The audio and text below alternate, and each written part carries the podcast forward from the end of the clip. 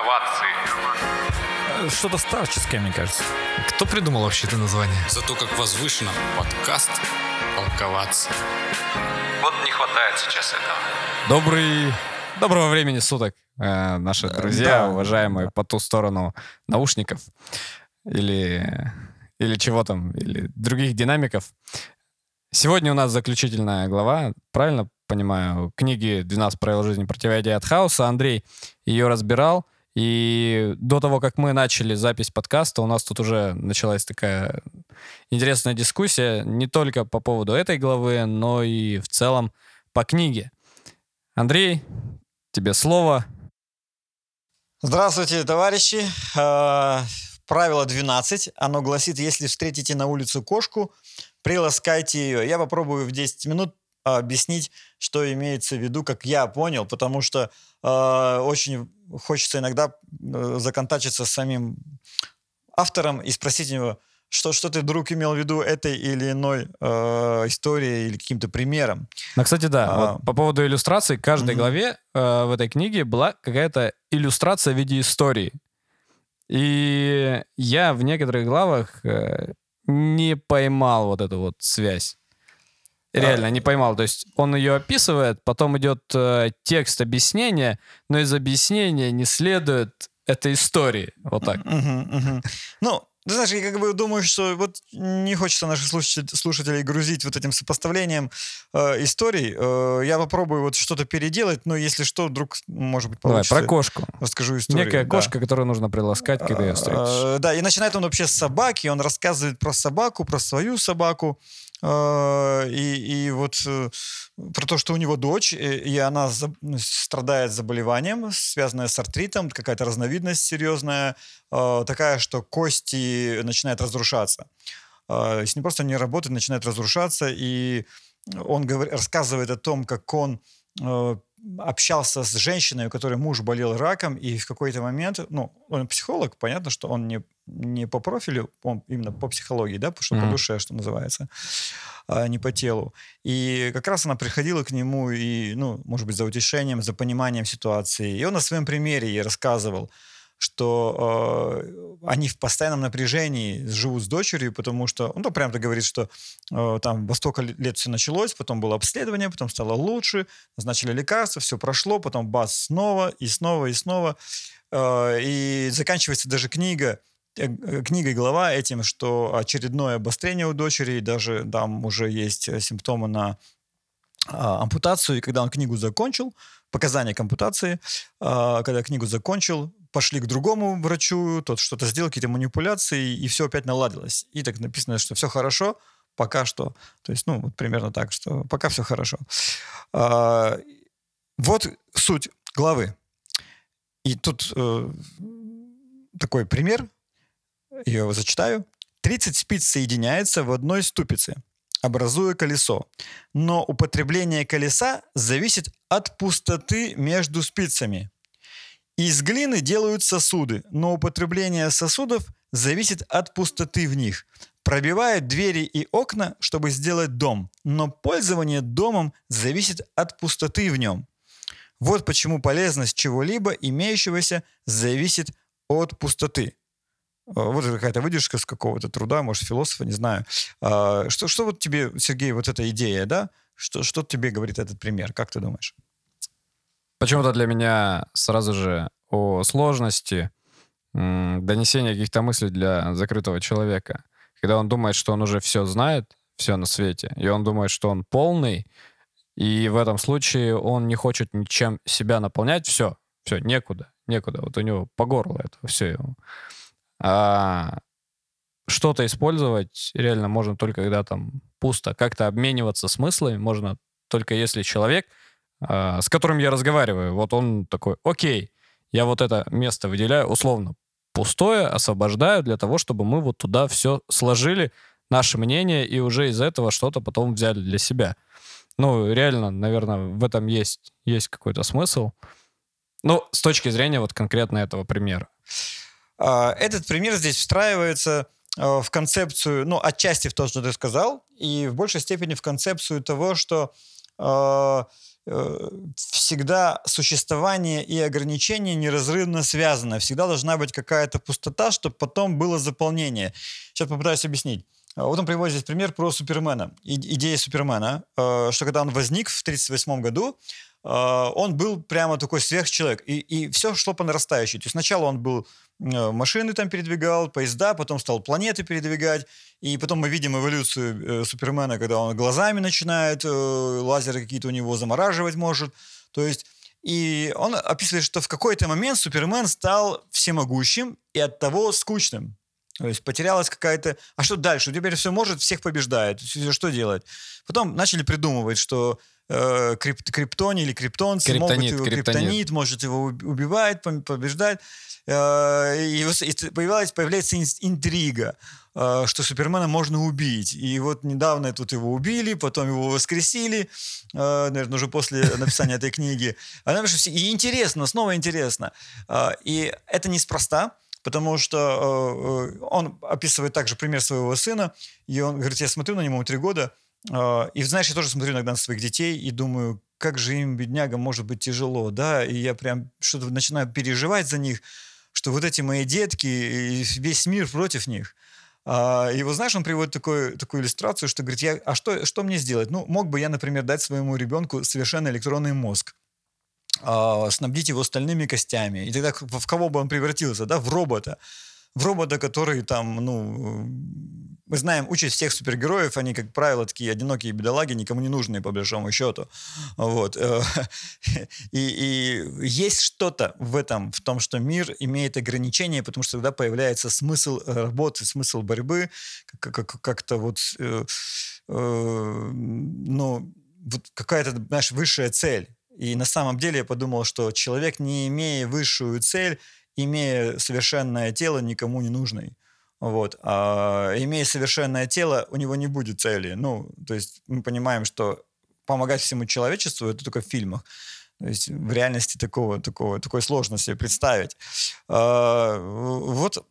И вот такая мысль дальше идет, что каждый человек, он как бы, а, по сути дела, не хочет проживать состояние, в котором он уязвим.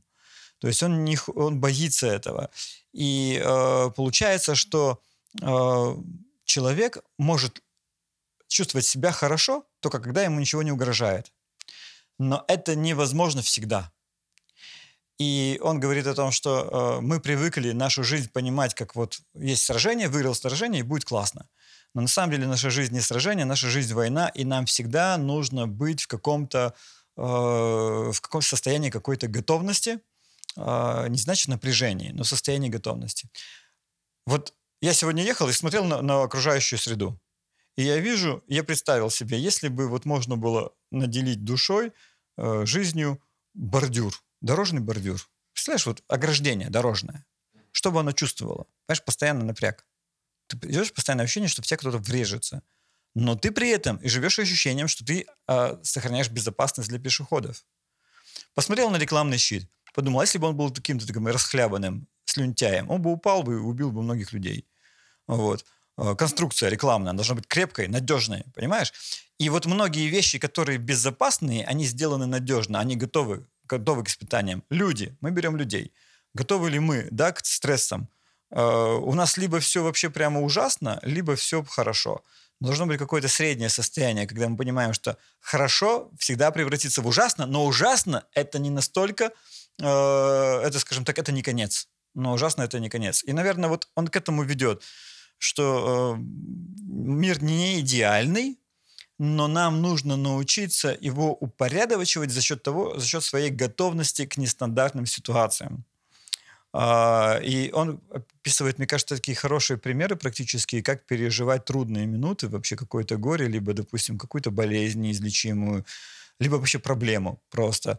А, Одна крайность — забить себе голову этой проблемой до потолка, что больше ни о чем думать не могу.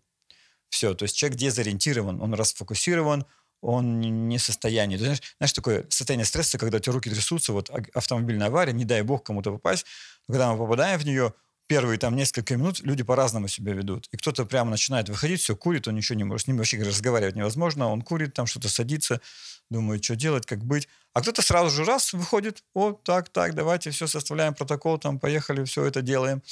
А, И, и- и вот это вот хорошее качество продл- сохраняет себя в тонусе. Сохранять себя в тонусе. И он говорит, что находите, если у вас есть проблема, обязательно каждый день думайте о ней. Но не весь день. Это как? Э, Ну, пример. Конкретное время какое-то выделять? Кон- конкретное время, да. То есть, например, вот со своей дочерью говорит, с, с диагнозом своей дочери. То есть мы научились для себя э, думать об этом, но при этом остальные-то обязанности сохраняются. Ну, можно было бы впасть в такое великое горе, что там дочь на грани лишения там, своих ну, конечностей, и перевер- то есть жизнь вся перевернулась. Ну, понимаю, что и работа продолжается, и обязанности продолжаются, и нужно научиться в этом жить. Э, то есть находить время для обдумывания, для печали, э, но это время должно быть лимитировано. Э, лимитировано. Я вот сейчас даже, если найду, попробую, попробую прочитать. Вот. Отведите немного времени, чтобы поговорить и подумать о болезни или о другом кризисе, и то, о том, как с ним справляться каждый день. Не говорите и не думайте об этом в вином ключе и в иное время. Если вы не ограничите его влияние, вы будете вымотаны, и все по спирали сойдет на нет. Это не помогает. Законсервируйте свои силы. Вы на войне, а не в сражении. Война состоит из мно- из многочисленных сражений, и вы, и вы всегда должны оставаться в рабочем состоянии. Но Почти- мне кажется, там да. вот ключевая эта идея в том, чтобы как с этим справляться. Ну, то есть ты выделил время не просто, чтобы подумать там и попереживать, а время конкретно выделенное для поиска решения. Мгм. Так? И что? Ну и получается, а, здесь нужно выделять время не просто для того, чтобы подумать, а для того, чтобы найти решение. То есть из того, что ты до этого сказал, Ну я да, этого да. не увидел. Да, да, не, то это не, не, не, не в плане того, что давайте поразмышляем об этом, ага, ну вот все, то есть как бы... А, ну, ты знаешь, я, дум, я думаю, что и просто подумать тоже. То есть, знаешь, такая есть э, вот, ну, полочка под названием «печаль». Ты, когда тебе плохо, ты берешь эту полочку, открываешь, и ты не можешь ее открыть полчетвертого и полвосьмого. Ты можешь открыть только ее в 5 часов. Вот у тебя есть полочка под названием «печаль», ты открываешь в пе- э, ну, как, как полочка, ну, там, шкафчик, да, ты открываешь этот шкафчик вот в 5 часов, до полшестого он работает, полшестого закрывается. Я думаю, это хорошая идея вообще в плане снятия стресса, в плане обдумывания и, может быть, принятия решений по проблеме. Э, Всему свое время. Э, Вот такая идея. И теперь про кошку, с которой началось все. Я долго думал про собаку, зачем он рассказывает про свою собаку, и так, честно говоря, не понял, зачем про нее рассказывает. Э, Но вот про кошку он сказал, что про собак говорю, чтобы не, обил- не обидеть тех, у кого есть собаки. А, Что когда у вас, ну, то есть вам нужно компенсировать, то есть жизнь – это страдание, то есть это, ну, факт, то есть жизнь, она состоит из страданий, но есть что-то, что должно компенсировать. И вот это что-то, это может быть какое-то, знаешь, такое радость от того, что там дети играют, радость от какого-то там встречи с друзьями. Э, Может быть, он пишет, да, может, вы выпьете особенно вкусную чашку кофе в кафе, где заботятся о клиентах. Я, люб- он пишет, что я люблю посмотреть эпизод «Симпсонов» со скоростью в полтора раза выше нормальной. Э, Вот. И пишет, что если вы встретите на улице кошку, приласкайте ее, то есть компенсируйте те страдания, которые у вас есть.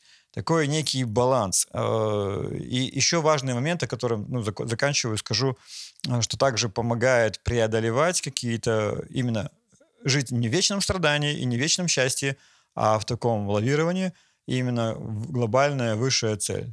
Мне нравится эта идея, знаешь, о том, что настоящая глобальная цель должна выходить за пределы жизни человека. Тогда, конечно, до самых последних дней человек максимально сосредоточен, и он умирает не в... э, Ты знаешь, мне кажется, вот у Толстого, о нем с тобой говорили до, до подкаста, у него как бы глобальной цели-то и не было. То есть у него была глобальная цель, которая в конфликт вступила со всеми, но как-то он гармонии не пришел. Поэтому умер, умер несчастным, не пришел какой-то вот гармонии, не смог в хаосе разобраться. Ну, возможно. Но я согласен с тем, что большая цель, которая выходит за пределы жизни, это намного интересней. И я думаю, что в целом, если подводить вот такой э, итог всей вот этой книги, потому что это была как раз последняя глава, то ну, все по большей части сконцентрировано на том, чтобы жить с осознанием, с пониманием реальности того, что могут быть хорошие времена, могут быть плохие времена.